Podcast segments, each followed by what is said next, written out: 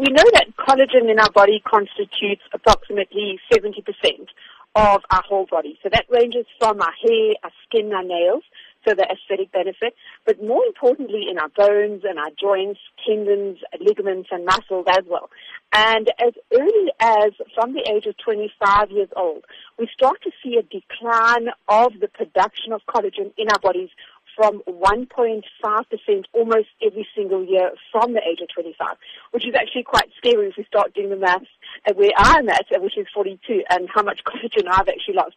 And hence we start to see what they call signs of aging. Obviously in conjunction with the lifestyle which you choose to live, water intake, exercise, etc. Many still associate collagen only with the aesthetic or beauty benefits, so to speak. But for those who as you have said, over the aging process, do experience problems with their joints So even arthritis. Can yes. collagen really be helpful in this regard? Absolutely. So collagen type 1 is predominantly found in our epidermal layer of our skin.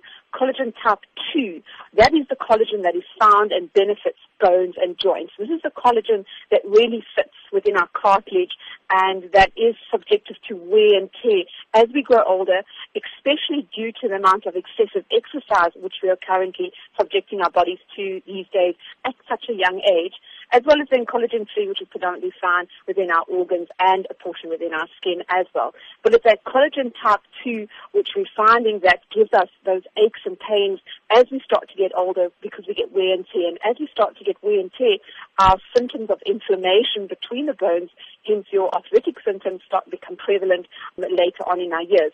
And this is really where the benefit of these collagen supplements coming in. Consumers who would be keen on the collagen supplement or in whatever format, how important is it that they consult with their doctors prior to this? I believe it to be very important especially if you do have any other comorbidity diseases or disorders currently within your health state, it's important to understand and to do research on collagen supplements because there are thousands in our South African market.